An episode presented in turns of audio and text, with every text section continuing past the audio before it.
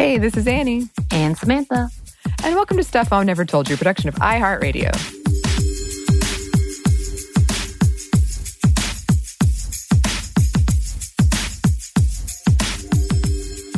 Here's my question for you today, Samantha. Yes.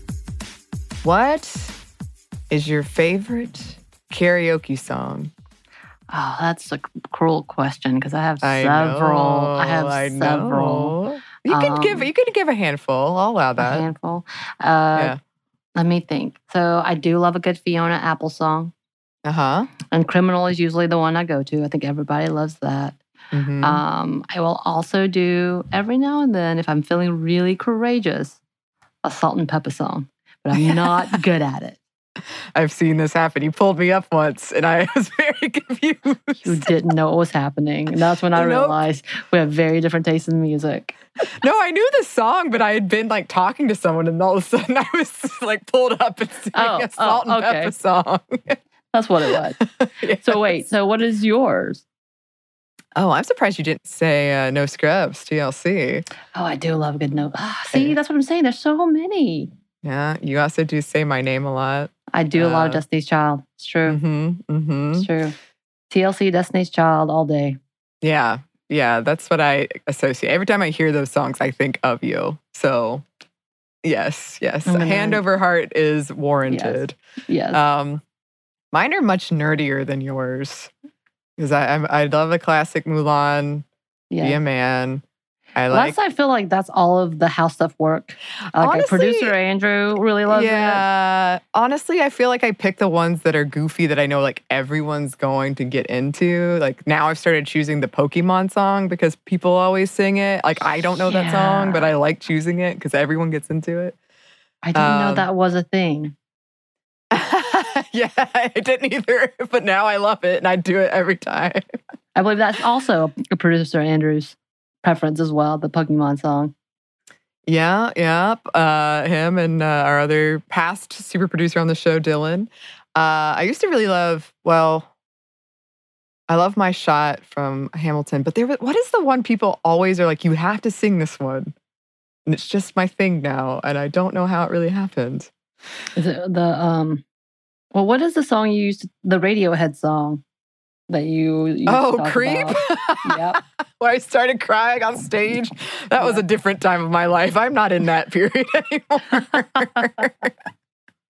I have moved on. Oh, it's um. Oh my gosh, "Get Back" by Ludacris. "Get Back" by Ludacris. really? Yes, I don't know if I've ever seen you do this. I do it like every time because people. I did it once, and now everyone requests it and is like, "You have to get up there and do it." Um, I do know all the words. I could do it without the lyrics. But why- right now, I want to do "Evil" by Tiffany Haddish from the Lego Two movie, but no karaoke Yeah. place has it. It's a shame. That's my next what I'm going to tackle. I think you can do that too, yes. anyway, uh, moving on from karaoke. Uh, today we are talking about a topic that you, Samantha, you have been dying to talk about Uh, this for a this has long been time. on my list for a couple of years now, yes. And I'm very, very, very excited that we finally got to approach and get into it. And not, I mean, we got into it as much as we could because there's so much to unpack, but it was so good. Yes. So, what we're talking about is misogynoir, and particularly when we look at women in the hip hop industry and what does that look like. And to have this conversation today, Eves, uh, wonderful Eves from Female First, she put us in touch with a friend of hers, uh, Kiana Fitzgerald, uh, who is an amazing writer. And uh, she joined us to have this conversation and was fantastic. Such a delight. So, Mhm. without further ado, let's get into it. We like to start with a very basic, simple question. Uh, can you introduce yourself to our audience and tell us a little bit about yourself? Absolutely. My name is Kiana Fitzgerald. I am a freelance writer, a cultural critic, and a DJ. And I've um, written for a bunch of different places at this point. But I got my start at NPR, which is a very, very great stroke of luck. And I was able to finesse that into um, a full time position there after an internship. And then I kind of bounced around to a couple of different companies before landing at Complex. And there I was able to really dig into hip hop and um, the way that we kind of interact with our artists, with our influencers, with our producers, um, just all kinds of the intricacies of what makes hip hop hip hop. So ever since um, I left Complex um, early last year, 2019, I've been freelancing, as I said, and I've been able to work with Rolling Stone, with Billboard, Okayplayer, um, The Cut, Nylon Magazine, a bunch of different cool places. I did a cover story on Megan Thee Stallion for Paper Magazine last summer. It was one of the most exciting things I've ever done. And yeah, I've uh, just kind of been trying to uh, parlay my experiences into a bigger career that I couldn't have dreamed that I could have. Oh, so and we're so excited to have you. I'm not gonna Yes. lie. Um, Yes. As we've been getting prepared for our interview, of course, I'm stalking you on the interwebs. uh, that's what we do. That's that's the professionalist in me. Um, but yeah, and reading all your articles, you do you do such a fantastic job, and uh, writing about your interviews and just your interactions is fantastic. And I love how you make it as I don't know what it is, but the way you have the conversations or the back and forth is almost like you're rapping in that conversation. Ooh, So oh I was like, I love that. No, it really was. I was like, uh, I feel like I'm kind of bopping to this, even though Yeah. I'm just reading an interview.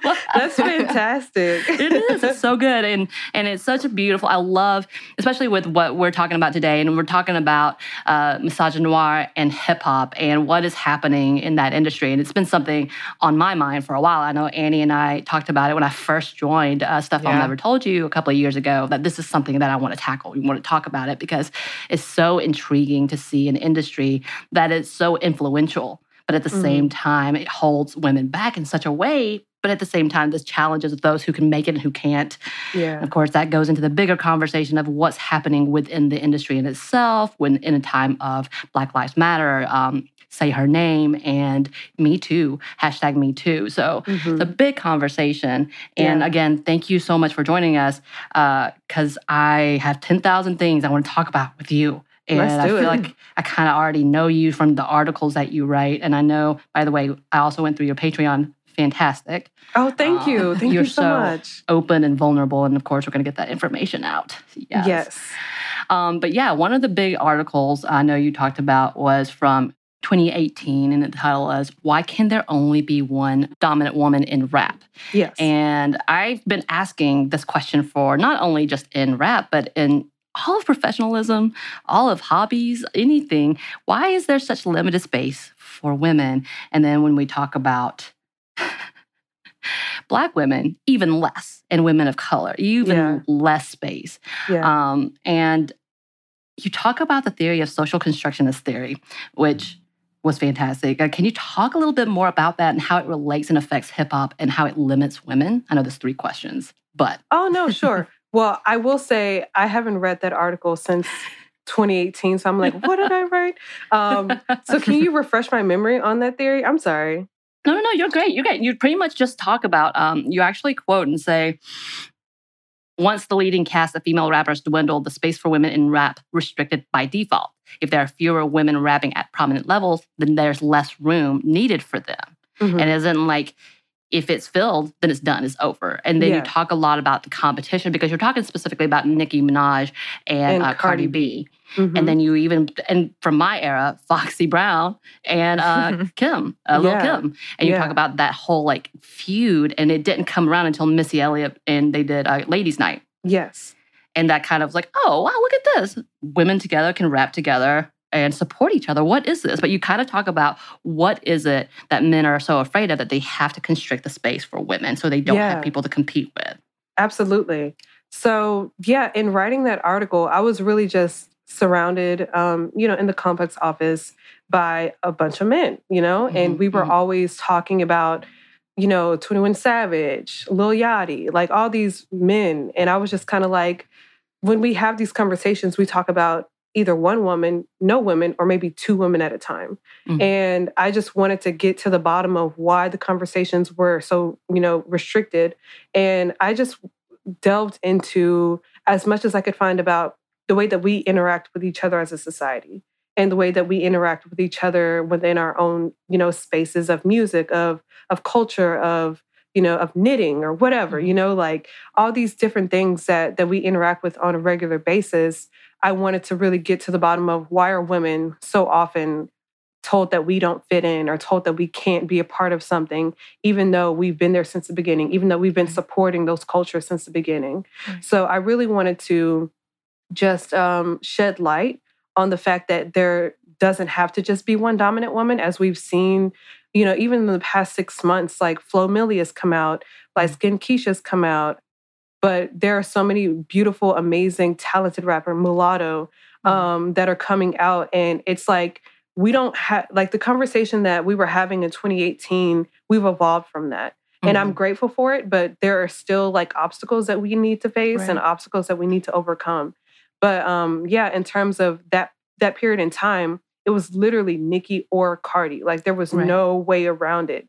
And like you said, it kind of harkened back to the Kim versus Foxy era, where it was like, well, you can only pick one. Who's your favorite? Who's your favorite? And it's like, well, I love them both and I can't mm-hmm. pick, you know? Mm-hmm. And that's, you know, I I, am not gonna lie, I was Team Cardi in 2018, but that was that was more so because of like, you know, she was young and fresh and exciting, and she seemed like a person that I would have wanted to hang out with. And right. Nicki is very much a diva, which is not a bad thing. Right. But um, you know, I just like I like I thought she was more personable. So um, at that point in the article itself, I did not like you know lay out my my allegiance, but um, I was very much just trying to investigate why we were even having the conversation of one woman being dominant at a time.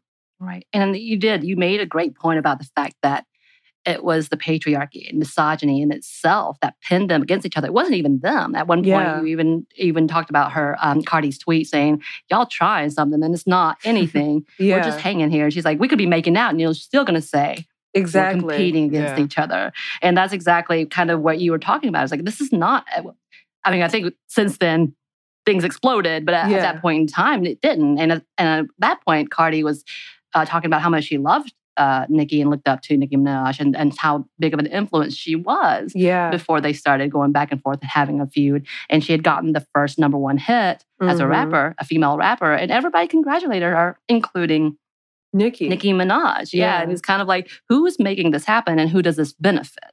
Yeah. And you talk about that. Yeah, it's it's definitely like you know, like I was saying, just the microcosm of being in the complex office and hearing the conversations there, that kind of like you can extrapolate that out and talk about like the media in general, mm-hmm. especially mm-hmm. like black culture media, you know, the Breakfast Club, that kind of mm-hmm. thing.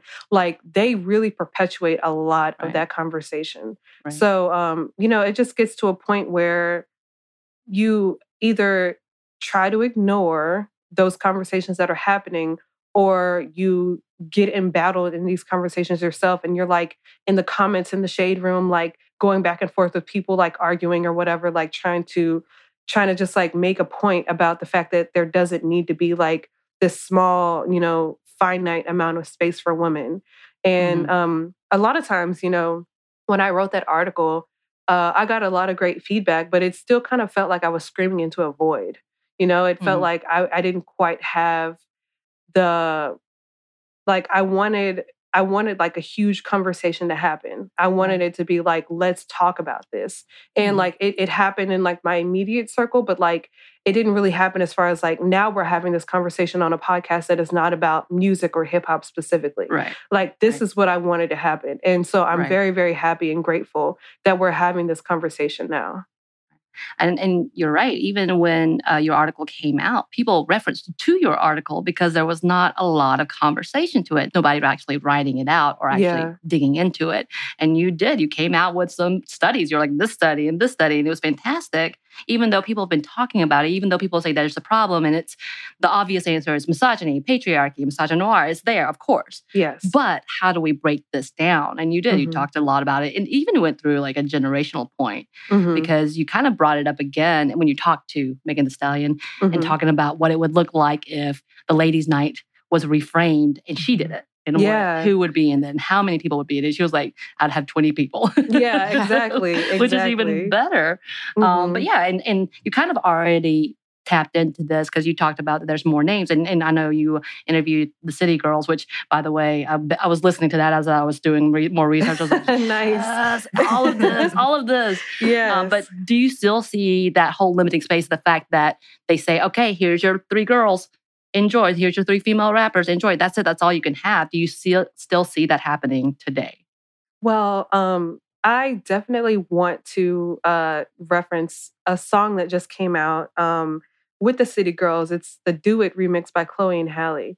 Mm-hmm. So the City Girls are on it, Mulatto's on it, and Doja Cat is on it. Mm-hmm. And I was like, oh my God, this is like a mini ladies' night. Like I was so excited. um, so yeah, I think that fortunately over the past couple of years, and I, I'm not sure if it's because Cardi was like such a phenomenon and we were like, we want more of that mm-hmm. or what, but um, that door has kind of been kicked open. And mm-hmm. women are just starting to pour through, especially like I said in the last six months they're like Chika. Oh my God, mm-hmm. I can't mm-hmm. believe I forgot to mention her. I did a cover story in her like last week. fantastic. That's the article I'm actually specifically talking about where it just felt like it was like a bop in its writing. I was like, yes. oh, okay, here we go. Absolutely, yes. So, you know, I like as I'm talking, I'm like, oh her, oh her, oh her. Yeah, like, yeah. and that's like that's what I've always wanted is to just be able to like have a conversation and be able to mention like more than like you know, five women at a time, mm-hmm. like hold up one hand and name this, this, this, this, this, and that's it. Like mm-hmm. at this mm-hmm. point, it's like I have friends that put me on to like new women. And I am just like thrilled that we have more space because for such, even though like it was just a couple of years ago, it felt like it lasted for so long that mm-hmm. it was like Nicki or Cardi. There is no in between. Like, and even like the City Girls came up right around that time and nobody was really talking about them you know like like drake you know had the in my feelings song and he mentioned mm-hmm. them and they were featured on it like you know in their in their own kind of chopped up way you know it was still like they weren't in a part of the bigger conversation yet you know mm-hmm. and it's like mm-hmm. now it's like they you know they're they're everywhere and you know doja cat is everywhere she had her number one as well um you know so it's very exciting i'm just like super thrilled and I can't wait to see how many more women come through the door. Right. Yeah, and sort of going off of that, when we're talking about this limited space for female rappers and how that is changing, um, we do have some numbers of uh, women in the industry. So um, women actually only make up about 22.4% of artists, 12.3% of songwriters, and only 2% of producers. And this is mm. from a 2018 study. So that is from when you were mm-hmm. talking, uh, when it was Cardi B, Nicki Minaj. So things have changed. Um, and if we look at uh, Grammy nominees, we see similar thing. Um, so what is it about this industry do you think makes it so hard for women to break into? That's that's a great question. To be honest, like I think it's like so many other industries where men kind of shoehorn themselves into positions of power and made it so that so an aside i want to talk about you know there's a documentary that just came out called um, on the record and it talks about um, russell simmons mm-hmm. and mm-hmm. using his position of power to mm-hmm. basically coerce harass allegedly you know, I want to make that clear, um, mm-hmm. assault mm-hmm. women. And, you know, a slew of women came forward, have come forward and talked about their experiences with him. And that's not an isolated situation. Like right. men often, especially in the music industry, um, men often use their power to to lord it over women and say, "Hey, you know, do this for me, and then you'll get your record." Right. Um, you know, there have been mm-hmm. plenty of women who have been buried because they either didn't do what they were asked to do, or they did it and then the men just threw them to the side because they got what they wanted. Right. So, um, you know, there are some powerful women who have kind of been able to escape those clutches. Mm-hmm. But yeah, I mean, men, I don't want to be like men are terrible, but like, you know, it's just kind of like as as with anybody that gets, you know, an, an inkling of power, Right. You want to you want to wield it. You know, you right. to you want to throw it around and you want to see what you can get out of somebody. Mm-hmm. And um, you know, so for so long I feel like women were excluded because they either went with the route and then they they were found out and it was like, "Oh, well she did that for that. So what is she willing to do for this?" Or right. they didn't do it at all and then they were just like closed out. So um, I feel like that's especially the case with music, um, especially with hip hop specifically. Mm-hmm. And thankfully, we do have some pioneers like the Queen Latifahs, like the Salt-N-Pepas, who were able to like skate by those issues because they mm-hmm. were like, I don't know. I, I wish I could have a conversation with them and ask them how they were able to work around that. Right. But um, yeah, for the most part, I just feel like, especially in an industry like hip hop, where the lyrics, you know, from like the '90s to now, have been about like you know, sex and mm-hmm. what they want from women and how they treat mm-hmm. women and what they do with women and all that kind of stuff.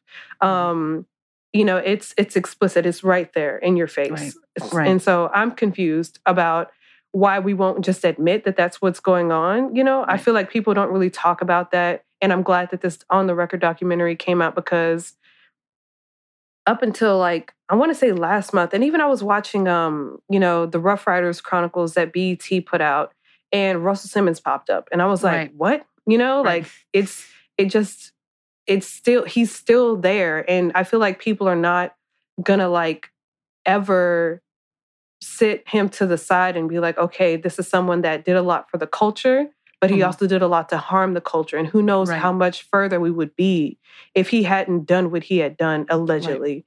Right. Right. So um yeah, I feel like hip hop is just an industry where women are treated as accessories, as, you know, as objects, as not human beings. And I really hope that things are changing now. Um, you know, we'll talk more about how women aren't really seen as, you know, especially Black women aren't really mm-hmm. seen as fully realized human mm-hmm. beings.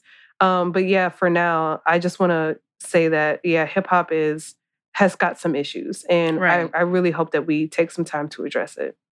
I mean, we're going to get into that even with the uh, Megan Thee Stallion controversy, not even controversy, things that she went through, the fact that she had gotten shot and people's yeah. jokes and continued like dismissal of her pain because yeah. of the stereotypes, because of this idea that Black women not only should be stronger than everybody mm-hmm. else, but should defend everybody else, even when they're the victims. And it just has this thing. And because that's so ingrained to a certain degree, that there's a level of protection of we know what's happening when yeah. police are called and we know yeah. what we see. And so, therefore, what is the lesser evil and what's the better choice? And then still being raked over the coals for it and trying to, and still being the uh, villain in this, in this story. It's just a whole it's thing. bizarre. Yeah. It's just such a whole thing. And I'm, I'm very baffled. And I'm just, I'm just like this whole level of where we are in Me Too, because that's kind of one of the things that I, I did want to get into as well in the hashtag Me Too era. It seemed like, even though it was started by a Black woman, mm-hmm. it seemed like a lot of hip hop kind of got away with it, kind of skated by. It took forever for even R. Kelly to have yeah. to answer some of the things that he's been accused of. And it became a documentary. And we already know kind of the history of him and Aaliyah. And mm-hmm. you're kind of like baffled. You're like, it's right there. Yeah. it's right there. I don't exactly. understand. Exactly. Um, but yeah, how do you see, has it, and maybe it's just me, maybe it's me beyond the outskirts of enjoying it as just entertainment and mm-hmm. not understand the culture behind it and the depths of it, being mm-hmm. from the country of, of Georgia. Um, mm-hmm. But have you seen a big effect in the hip hop industry with the hashtag Me Too movement? Oh Lord, um, that's a loaded question. I know. I mean, it's it's loaded, but like I I sigh because nothing has happened. Um, yeah. you know, and you know, with the exception of a Russell Simmons, and even that is like still up in the air. Right. Um, you know, there there are people who I've listened to, um, who I was a big fan of. Um, you know, just like from from older people, like, you know, I think I think Nelly was accused of something.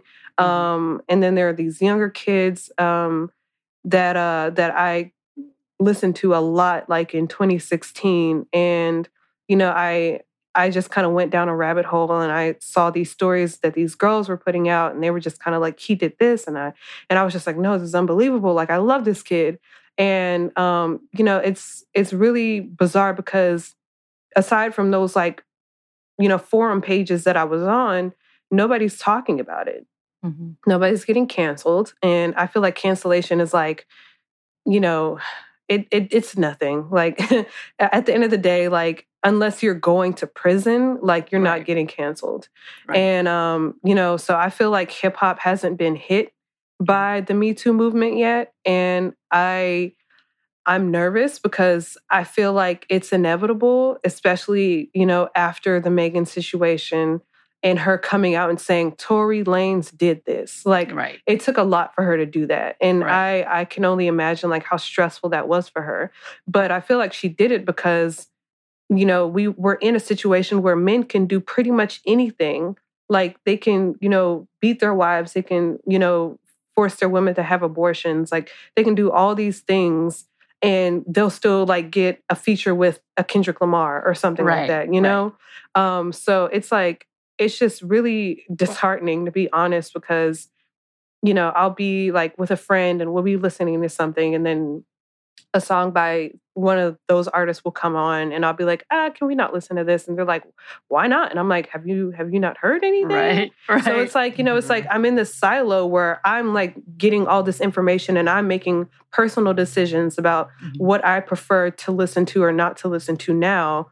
And I'm still out and not now because we're in COVID, but like, you know, when I was like out and about, right. um, you know, like at certain places or, you know, hanging out with friends. And, um, you know, even uh, the late XXXTentacion, like, you know, he was somebody that was wildly popular, had cosigns by Kendrick, had cosigns by, I think, Kanye West at one point. That kid had a lot of issues. He was very Mhm. talented. He was he's one of the ones that I was listening to back in 2016. Um, he was very, very talented, but he was very, very challenged, you know, in a lot of emotional ways. And he took that out allegedly, but you know, not really allegedly, um, on, you know, the girl that he was dating. And his fans, his scores of fans, you know, I would write about him. I, I remember I wrote an article about him for Complex and they tore me to pieces. Like they were just Mhm. like, you don't know anything about him. He didn't do this. He blah, blah, blah, blah, blah. And then like, right. you know, like literal audio recordings of him admitting it would come out and they would still be like, but he didn't do it. He Mhm. didn't admit it. So, Right. you know, it's just kind of like, I, I just, I don't know if hip hop will ever be affected like as much as Hollywood was, you know, Right. like after um, it kind of took off there. But yeah, that's something that I'm definitely interested in seeing how things play out over the next Right. couple of years. Um, but yeah, it's it's it's a very it's a conundrum for sure. Right. I mean, we can look at one of the best examples, Chris Brown, Yeah, and he just made a number one hit. I mean, Yeah. it just came out that he just made and won a VMA or something, right? It's kind of like, oh, and and again, this kind of goes back to the whole idea, though, in the protection bit, because I, I've heard this many times, and I can see that too, that he's most likely to be like he did what he did, and it was wrong. yeah, he's going to be more villainized than a white celebrity, and so Mhm. therefore, how do you balance this? Like, yeah, how do you balance justice at the same time and justice correctly done across the board? It's, Yeah. it's kind of one of those things. And, and again, it comes back to the question of Black women feeling the need to protect their men, Black, or not just their men, Black men in general, exactly. and not having that reciprocated more often than not. Mhm. Um, and I've said the word uh, misogynoir a lot and I haven't explained it. Do you want to explain it? Um, for our listeners? Sure. Yeah, I mean, in a the long and the short of it is, uh, misogynoir is basically any kind of like action or thought that is opposing like the values and the the the humanization of women. And misogynoir is specifically about Black women, and Mhm. that's something that goes back thousands of years. You know, Mhm. something that we have been dealing with since we got to America Mhm. feeling as if um, Black women are superhuman, so they can withhold or withstand inordinate amounts of pain. Um, you know that they can bear like any kind of hardship without feeling emotion. Um, it's basically this thought that Black women don't deserve the same respect or the same like extension of concern as a white woman, as a white man, Mhm. um, as anybody that is not deemed the the baseline of like, you know, when you turn on the TV, who do you see? You know, it's like Yeah. typically it's going to be a white man or a white woman. So, right. um, so yeah, it's definitely just it's a term that like I didn't become familiar with until um I moved out of Texas, you know, and that Mhm. was in like 2013. I had experienced it for sure. Right. But um I didn't I didn't know what the word to put to it was until I like got to NPR and I started talking Right. to like Gene Demby and he's super smart, you know, and it's like you know, so I'm like, oh, what's this word? You know, so I'm like doing my Googles and trying to figure it out. And I'm like, oh, snap. Like, this is exactly Yeah. what I've experienced in the past. Exactly. And yeah, it was termed in 2010 by Moya Bailey Mm. um, because it's so specific that it needed it. It is kind of how we talked about intersectional feminism and why we have to differentiate that from feminism Mhm. and why that is so important. And you see that as the layer of, oh, this is bad, but this is even worse. yeah. And this is where we're falling apart here. And it's a bigger issue. And until this is resolved, the bad thing can't be resolved. exactly. And it's kind of that same thing. And it is interesting that we've gotten to the point, and that's kind of hip hop in general, um, and especially Black women coin. And we talked about language for a while, kind of coined many of phrases that we use today that is popular and that is very useful. Yes. And this word specific today is it is exactly what it is, and it is exactly why we have a breakdown. And misogyny can't be resolved until misogynoir is resolved first. Exactly. Exactly. Thank you. Sorry, I ca- realize I throw words around without explaining them, sometimes. and I forget that not everyone has to. No, not everyone has this job. yeah. Surprise. Surprise. Sorry. yes. We have a lot more to cover in this conversation, listeners. But first, we have a quick break for a word from our sponsors.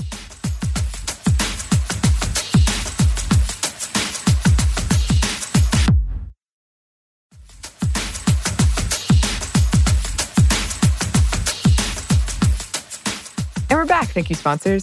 Let's get back into it. So, um, if we if we look specifically at Megan Thee Stallion, um, why do you think there is such a divide when it comes to believing her or uh, victim blaming her? Well, I mean, you know, number one, as we are, this whole conversation is about number one, she's a woman. So we're not going to listen to a woman over a man just because of how the society is built. Number two, she's a black woman. We just talked about misogynoir. And number three, she's extremely attractive. You know, she's someone that has built her career on how beautiful she is. And that's not to, like, I remember when I first started listening to her, I was like, wow, like she is so subversive. Like she figured out a way to turn men's desires into her own power and Mhm. really like come into her own and step into her own and be somebody who knows exactly what she wants and knows exactly how to, you know, distribute like her feelings of of strength to her listeners. So um yeah, she's very very sexual, she's very um attractive and she uses her body in a way that like a lot of people don't. You know, she's just Mhm. very very um innovative in that way and I think that because her body is such a big part of her her act, I think people don't take assaults on her body as seriously as they would uh, a Taylor Swift, you know, who Mhm. doesn't like go out there and twerk and like doesn't like do things that um that that people like Megan or um you know other rappers who may follow in her footsteps do.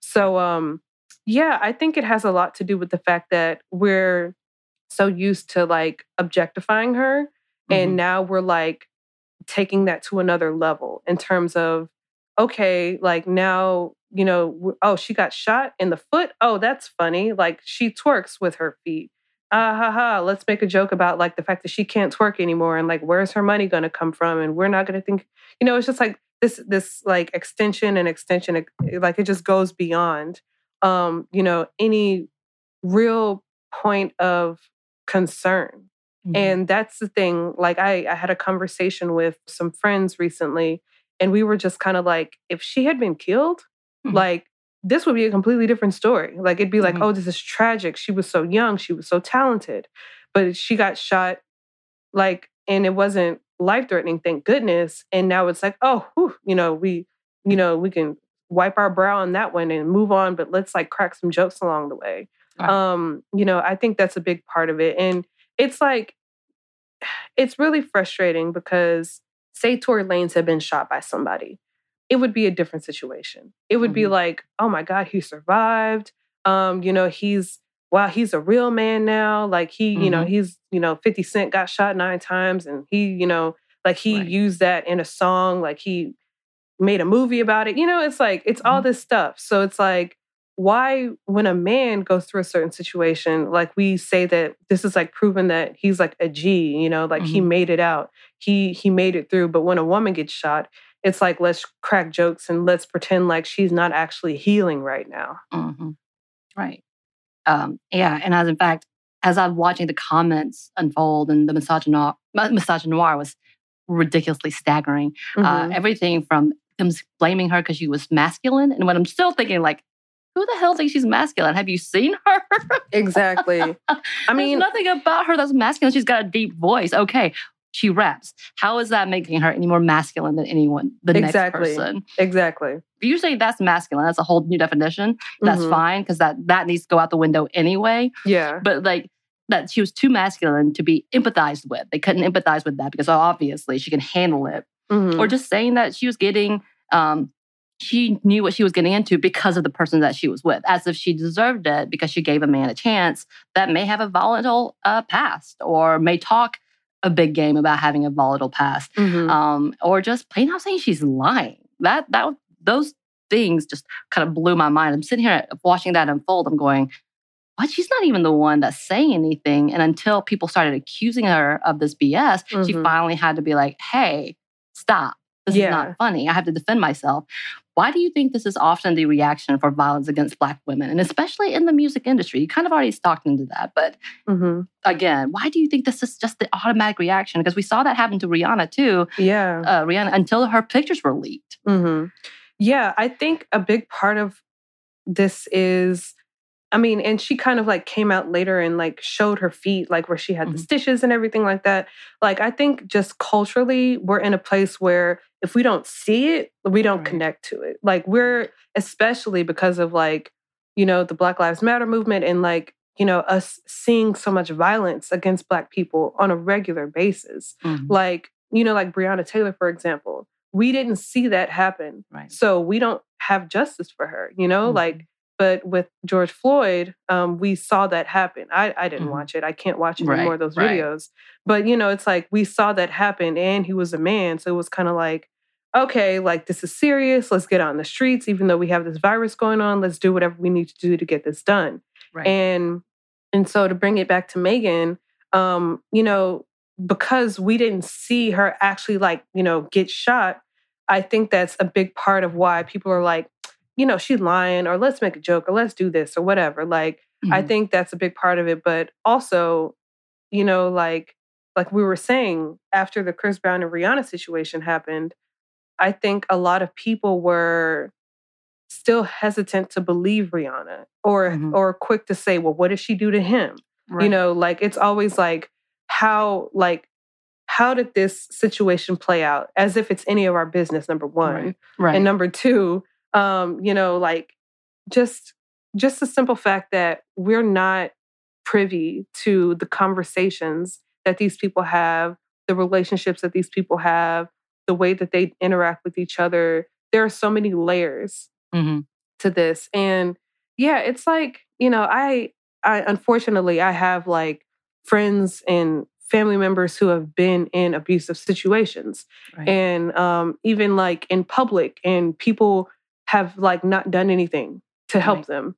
And it's like you know like there was a, a specific situation where um someone that i know was you know being hit outside of a club and then when she started hitting the man that's when everybody came up and was like well what are you doing? You can't do that. You can't do that. And it's like you know as a black woman we just expect people to to always defend the black man and Mhm. it's i think it's because black men have been through so much historically you know from Mhm. emmett till um you know there there are so many stories that we don't even know Mhm. that um, black men have been through. So it's like we automatically want to wrap our arms around them and say, "Hey, we got you. Like we're never going to let you down. We're never going to like put you out on the street. We're never going to do this." So that's a big part of it as well. But yeah, with Megan, I just it's just it's mind-boggling. Like you said, Right. it's baffling. It's I I can't make heads or tails of it, and for that reason, like, and um, a few other reasons, but definitely because of like because of that situation, I took a step away from social media. I was like, I I don't even know what is going on with people anymore. Like Right. to make a joke about somebody being shot, like Right. literally, like come on.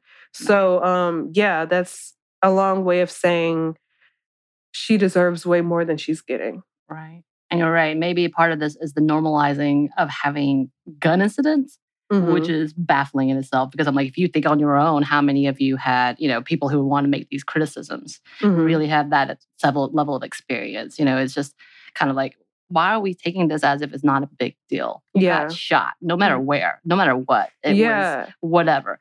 Being shot is a trauma. Yeah. Period. Period. Exactly. So this is a whole weird conversation that we're having that it's like, eh, not a big deal. Yeah, that's a fucking big deal. It's a huge deal. But yeah, I just I think I just, I'm just it's just watching this unfold. There's so many things, but this is watching this unfold in the middle of what is happening in in our country in itself. It's just Mhm. very evident of why movements like say her name is important why Mhm. movements uh, like these conversations that we're having with me too like why these are important but it's not being recognized in the areas that we really need the focus on Exactly. Yeah. And it's like there's like this nucleus of like impenetrable like layers that hip hop exists in, you know? It's Mhm. like we can't we can't like fight our way into it for some reason. And right I think it's man, like hip hop is just such a huge thing, you know? Like it's Mhm. the most listened to genre in the world Right. and or at least in the US. And um it's just like an incredible force. It Mm-hmm. informs so much of what we do culturally, not just black culture, pop culture at large. It's such a big part of how we function.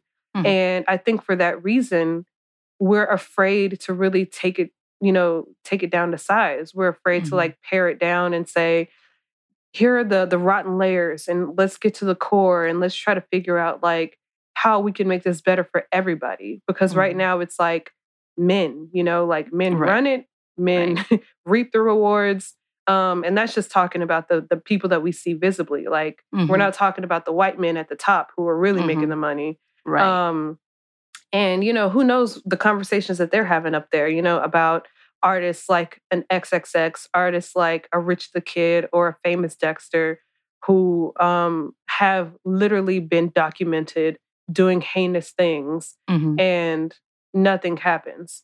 Right. So um, yeah, you know, and it's like these artists are, you know, cash cows for a lot of a lot of these Right. labels and a lot of these companies. And I think that there might be some orchestrations behind the scenes. I don't know this, you know, like from from experience, but I can only imagine like that these people want to protect their pockets. So, you know, they're probably doing as much as they can to make sure that the the wheels keep turning and the gears Right. keep moving and the money keeps coming in. right and, and the way you say it, there it seems to be a hierarchy of who is expendable and who is not Exactly. Yeah. Mm-hmm. Speaking of Megan, uh, her newest hit "WAP" with Cardi B Yes. had a lot of people talking. yes, it did. yes, uh, and it's been an ongoing conversation and uh, kind of controversy about women freely talking about uh, sex and wanting sex. That's something we've talked about on the show a lot. Mhm. Uh, why do you think this double standard, especially in hip hop, in the hip hop industry, is so overwhelming and ongoing? I think, ooh, my thoughts. I think men just don't want women to have anything. And that's that's me being like experience, you know, in terms of the workplace, in terms of, you know, dealing with artists.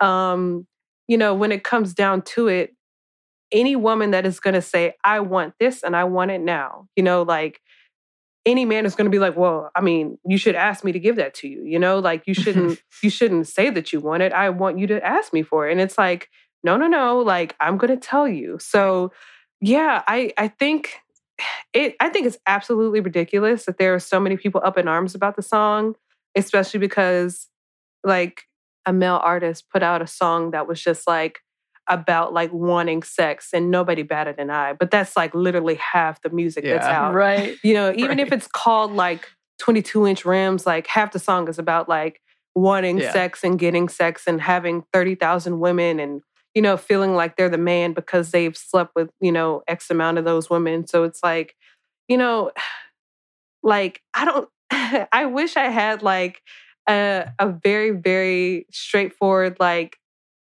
this is why men are upset because it's mainly men and it's some women too. You know, it's some women being like, yeah, like, why are you talking about your vagina? You know, like, and it's like, right. well, like, why can he talk about his penis and nothing happens? Like, he gets right. to do what he wants to do. So, right. um, yeah, it's just very much befuddled like we've been using the words baffled befuddling like it's confusing. Like i don't understand. It does not compute. Like right. i'm i'm having such an issue like like that's WAP is my sister's favorite song right now. Like she's 32, she's grown, but like, you know, um like as soon as we saw the video, like we were like watching um the the YouTube live where her and Megan were like taking shots and like getting ready for the video to come out and everything. And then we watched the video and then we watched the video again. Right. And then uh, we listened to the the real version and we were right. like, oh, okay. Like, let's right. do it. Let's do it. uh, so we were like, we were thrilled. We were excited. And and then like the next day, like we got up and she checked her social media because like I said, I'm not really on social. And, you know, she was just kind of like, yeah, people are talking about it, but they're not saying what I thought they'd be saying. Right. And um, you know, as soon as I heard that like Megan and Cardi had a song together, I knew it was gonna be some freak stuff, you know? Right. I was like, of course, like they are coming together, they're joining forces, like they are going to be on some stuff. So And they uh, were. Uh, and they were. and there's nothing wrong with that. And if anything, like, you know, it just reminds me of like Lil Kim, you know, like when she came out. Yeah. And, you know, like people were taken aback, but they they you know they clutched their pearls for a little bit, and then they were like, okay, this is who Kim is. Like you know, she can come out with the hardcore and talk about you know whatever she wants to do, and we accept her for that. So mm. I'm hoping moving forward, like it's kind of like Kim like kicked the door open and then did what she had to do, and then like you know things happen in her career or whatever, and the door is kind of like eked back closed. Right. And now like Cardi and Megan are like kicking that door open again. And I'm hoping, right. I'm really hoping that the door will stay open for women to be able to continue talking about their preferences, their proclivities, their like whatever they want, because men do it with reckless abandon right. and there are no mm-hmm. consequences. So yeah. yeah. Yeah. I mean, I'm with you. I, I, loved it. I was like, oh, look, they have all these women featured. There was one I was confused by, but you know, yeah, whatever. I think we're um, all confused. everybody kind of just sat there and held back, like, what? no, what? Okay. Um, yeah. But, you know, they were celebrating women, celebrating women, what they do. Uh, and I loved all of it. And that that's it's not the first time. Um, Missy Elliott did it too. She oh my God, Missy. She, she yes. would out. Like she would call men out and she would have them on the damn song to call them out. It was yeah, Minute Man, Man, she had yes. 50 Cent. Oh my God. Yes, yes. and even like, oh my God, like Missy is, I'm so glad you mentioned her because she was the definition of subversive. Like yeah. she was so unafraid to, and is so unafraid to step up and be like, you know, um, what's the song? Well, i w- I've been listening to Hot Boyz a lot. and um it's like you know she's just kind of like oh is that your car oh can you can you be my date can you can you do this can we be together right. like and she's right. like unafraid to be like like a bird to be right. frank you know like she's just like oh yeah you know i'm like i'm out here and you're out here so why, why can't we be out here together and so i think that's like you know of course she was a little bit more she was direct but she mm-hmm. wasn't like as forthright as right. WAP is. She was right. more like, I'm gonna play with your, I'm gonna play with your mind a little bit. Right. I'm gonna like use these other terms and like, right. you know, kind of like skate around it in an artful way. Right. Not to say that mm-hmm. like WAP isn't artful because I think those verses are great. But um, yeah, well, they you had know, a point. They wanted to be in your face. Yeah, exactly. That was, that was purposeful. Mm-hmm. Yes, exactly, exactly. And Missy is purposeful exactly when she wants to be. Right. So um, you know, it's just like some songs you know, she'll kind of skate around it and, you know, be cutesy. And then mm-hmm. some songs she'll come out and be like, look, I don't want right. no minute man, you know? And right, it's like, okay. I mean, that song is exactly what you think it is. Yes. but yeah, that's the thing is like, it, this is such a weird thing. Like, why are people surprised again that Megan Thee Stallion with Cardi B are gonna have this type of lyrics just mm-hmm. because you want it to be a little more uh innuendo? I don't know. Mhm. I mean, it kind of is already with the title, but you know it's going to come out and it's going to smack you in the face. It's going to be very real with what they're saying. Yeah. And that's exactly who they are. And that's exactly what they've, they've never tried to hide that as who they are as artists. Not at So why are people shocked? A, B, uh, yeah, it is the same level of why can't they be? What is this shock and awe? Like it's 2020. You've heard words from our current president, and you're really, really, really shocked by a song. Yeah, no, I'm not doing good. I get passionate. I'm not doing good with this. Uh, but yeah, like uh, what what is this shock of what's happening today, and why, especially when it's in a positive format? Like, yeah, exactly. it sounds and like I in think, your face, but it's consent. Come on. yeah, it's consent. And it's like, why? I'm not trying to talk down on men. I'm trying so hard not to. but like they can you know they can make a song and say that they're like gonna slip a, a drug in someone's drink and they're gonna Right. have a good time and i'm like so you can that song can hit top 10 Right. on billboard Mhm. and nobody bats an eye Mhm. but you know we well WAP went it, did it go number one I think yeah, did, yeah, yeah, Okay, yeah. So thank goodness. Um, which I was like, I don't know about this one because you know, in terms of streaming and everything. But hey, they did it. Um, They but yeah, you know, it's just kind of like I just question our values when we can listen to two powerful women speak about Right. what they want consensually, as you said, and we're taken aback by that and we're disgusted by that. Like Right. that just kind of speaks to like the level of power that we have as women in this country. Right. You know, like that just kind of speaks to the level of respect that we have Mhm. and the amount of just grace that we're extended you know like we're just there we ha- we've come very far obviously but like we have so much work to do in this country in this industry um you know in hip hop specifically. There's like a lot to be said and done because we shouldn't be having you know i'm glad i'm grateful to be having this conversation but like we shouldn't be talking about Megan getting shot. We shouldn't be talking Right. about like people being up in arms about a song about sex like wh- what you know it just doesn't make Right. any sense so i'm hopeful that like i said like the doors will remain open so people can continue having the freedom to speak about what they want and what they need in their lives Mhm. but for now like we're gonna keep talking about this stuff and i'm like all right you know let's at least let's try to like educate people and like expose people to different perspectives Right. We do have some more for you listeners, but first, we have one more quick break for a word from our sponsor.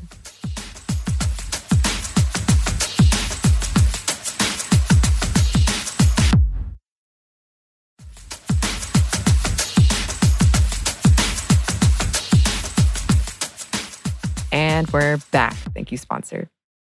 Um, and I did have one last question, and it, Mhm. it, it involves hip hop, but mainly just your personal experiences. Because as I'm researching um, different things in this industry, even journalists, female journalists, trying to talk about hip hop, which can be enjoyed by all. People want everyone to enjoy it so they can make that money. Like it's obvious. This is exactly what needs to happen. But even one of our um, Atlanta uh, hip hop journalists talked about how she immediately got accused of not accused, but being said, "Oh, oh, your boyfriend or your husband must have gotten you into hip hop. Oh, oh, Mm. the reason you like hip hop or the way because you know it so well is because of some man teaching Yeah. you these things." yeah And then you look at the limited amount of women that are able to be professionals in this type of industry Mhm, is so small. mhm. Why do you think?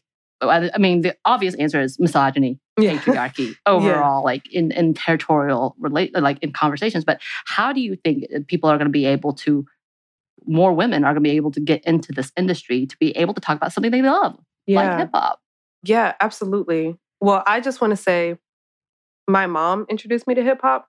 Like, and that's like my that's one of my proudest things to say.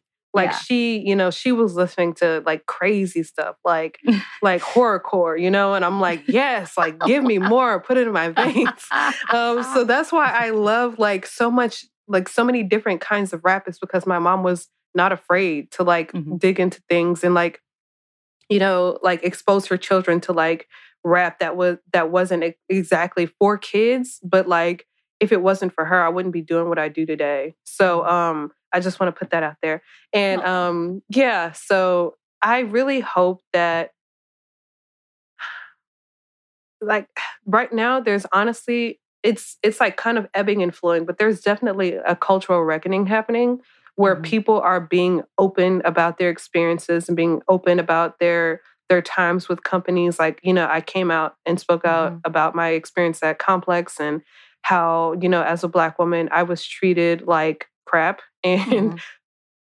you know i i was really afraid to do that but I, I i understood that like i want to make that place isn't going anywhere you know Right. like we may have given it a black eye but complex isn't isn't going anywhere Right. so i want to make that place better for the Mhm. next woman that comes behind me and i Mhm. think that's a way that we're going to be able to like systemically change the industry like even from a journalistic perspective is by saying like hey i had this experience i don't want you to have that experience even Right. before i signed the nda i called every black woman i knew and i was like this is what happened to me i just want you to be aware right. look out like take care of yourself and Right. so i think like for so long it's been a whisper network of like how to stay safe and how to get ahead and how to do right. xyz and now like we're much more public we're much more open and we're much more uh you know bold you know we're not afraid anymore Mhm. and um for so long i think we've been kind of held under a thumb of like well you should be lucky to be here you know you should be lucky that you had have the opportunity to have this experience and the truth the honest truth is they are lucky to have us right. because like number one we are delving into topics and addressing things and just shedding light on so many issues that frankly like men don't think about when it comes to Mhm. hip hop like you know when i came up with the dominant woman um idea for complex like nobody else was talking about that. Like i said you know even in the meetings it was like oh you know cardi might come up in conversation and nikki might come up in conversation but nobody was connecting the dots.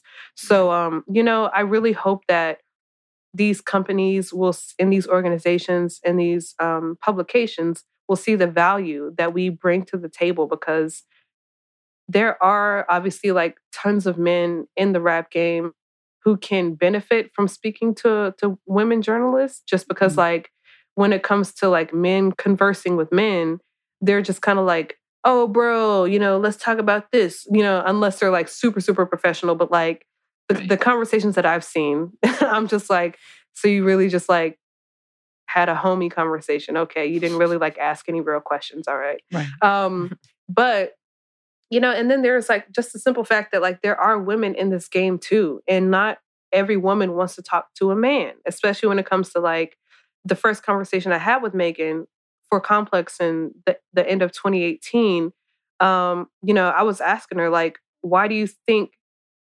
people you know and even at that point we were talking about her lyrics and i was like why do you think some people say that your lyrics are too explicit? Like what would you say to those people? And she was like you know i'm not going to rap about what i don't do. I'm not going to rap about popping pills and shooting people. It was just so bizarre that she said that.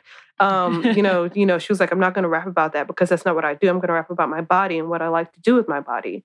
Mhm. and i just don't imagine like a man asking her that question Right. so you know i at the end of the day i really just hope that um we continue to be open and about our experiences because i think that's the genuine honest way that we're Mhm. going to see some movement happen and i really um, i have a lot of hope i do and my hope lies in the people that i support um, you know there are so many great writers um, taylor crumpton is an amazing writer she um, actually wrote a piece about you know megan's shooting and Yes, how I did. I read yeah, that. yeah, you know, she's um an incredible writer. Um Ivie Ani is a great writer. She used to work for Okayplayer now. She's a freelancer as well.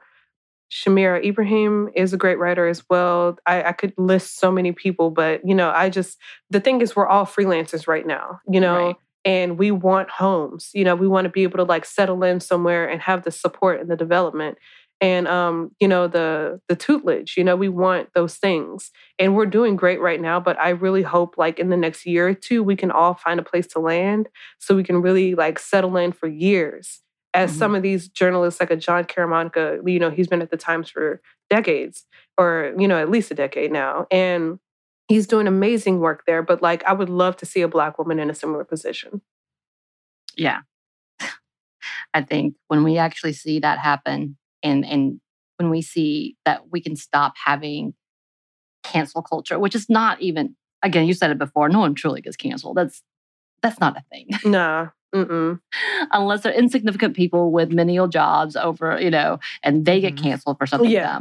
You, you, everybody's fine. Everybody is fine. Uh, that it's it's interesting to see like this whole label when it's not just it's not canceling. It's just a rectifying of what's happening. Mm-hmm. And I know that took a lot of toll on you as an indiv- individual coming out. And and um, of course, I love to see the support because people were supporting you in that. But the fact that you had to go through all of that nonsense and the Mhm. anxiety Yeah. and overall like compromise in Mhm. yourself, like what do I do? How do I help the situation? Is is incredibly encouraging but disheartening to see at the same time. Like you don't want to see your fellow people do it, get having to do this BS Mm-hmm. to try to correct a situation. Exactly. Yeah. It's, you know, leaving complex was one of the most difficult things, you know, that I've had to do. And, you know, I'm I'm bipolar type one, and that um, comes with depression and mania. And I was swinging back and forth through those things when I was going Right. through the the my exit because I was emotionally all over the place and extreme stress triggers my episodes. And that was an extremely stressful period. And I ended up having to be hospitalized like right after that. Mm. So um, you know, it was like it was it was just a really sad situation because I worked really, really hard to get there. Mhm. And even though I had some people warn me along the way, like, I'm not sure if that's the place you want to go, I was like, you know what?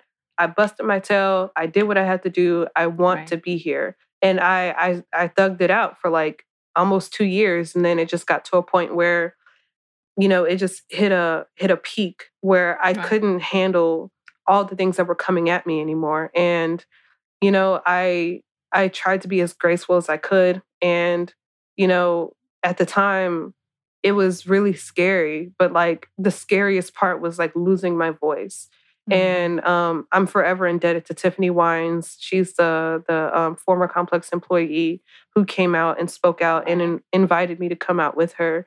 And i was Mhm. like you know for so long i was hemming and hawing. I was like i don't know i don't know. And then eventually i was like you know what? Nothing is going to change if we don't speak up. And um, you know thankfully there have been people in other uh, publications who have had similar experiences come out and say their own stories. And i feel like that's really the only way that we're going to move forward and the only way that we're going to like expand as an industry is Mhm. you know is if we if we're if we're open and honest with ourselves Mhm. Yeah. I hate that it takes that toll, though, that you have to be that vulnerable in order to get justif- justice in any sort of way. yeah Um, but uh, I, I want to thank you for that. I know for so many people who are in this in your industry, that takes a lot of courage to even try because it's not for you.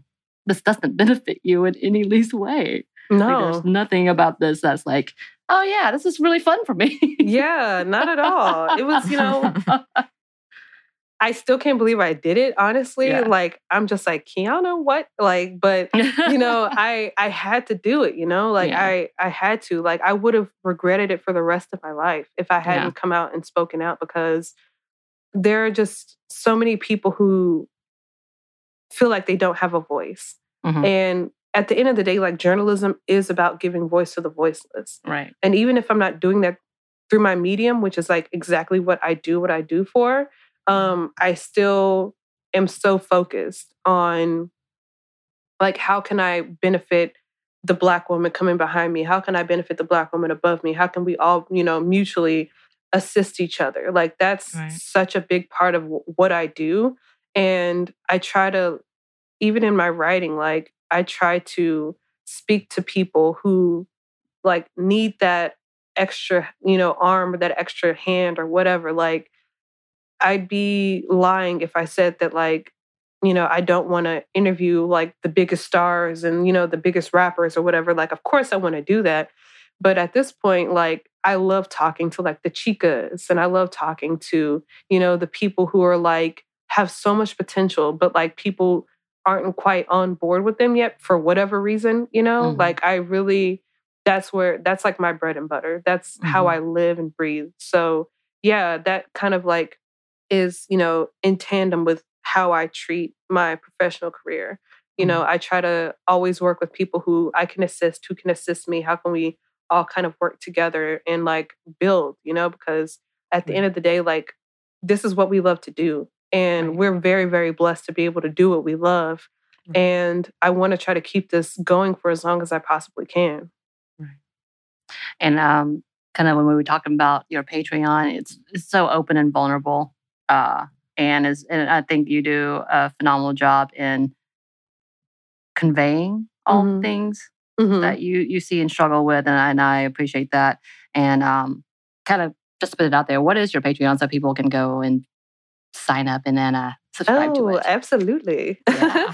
um, so my Patreon and most of my socials um, have the same core, um, you know, name. It's Kiana Fitz. So patreon.com slash K-I-A-N-A-F-I-T-Z, Kiana Fitz. And um, that's my Twitter as well. My Instagram is Outfox, but you don't need, you know, that's, it's, if you want to go, you know, it's Outfox with two X's, but my Patreon is where I really, like you said, I try to be vulnerable. I try to pour in as much as, of myself as I can into that place because I, I, you know, I am a freelancer and work comes when it comes. You know, it Mhm. doesn't always hit me when I need it. So to Mhm. be able to like be supported by people who can see the value in my work and see the value in my words um, on a on a regular basis is really beautiful. So if you want to support me there, I write about hip hop. I write about my bipolar disorder. I write about um, hip hop and bipolar. You know, talking about Kanye West.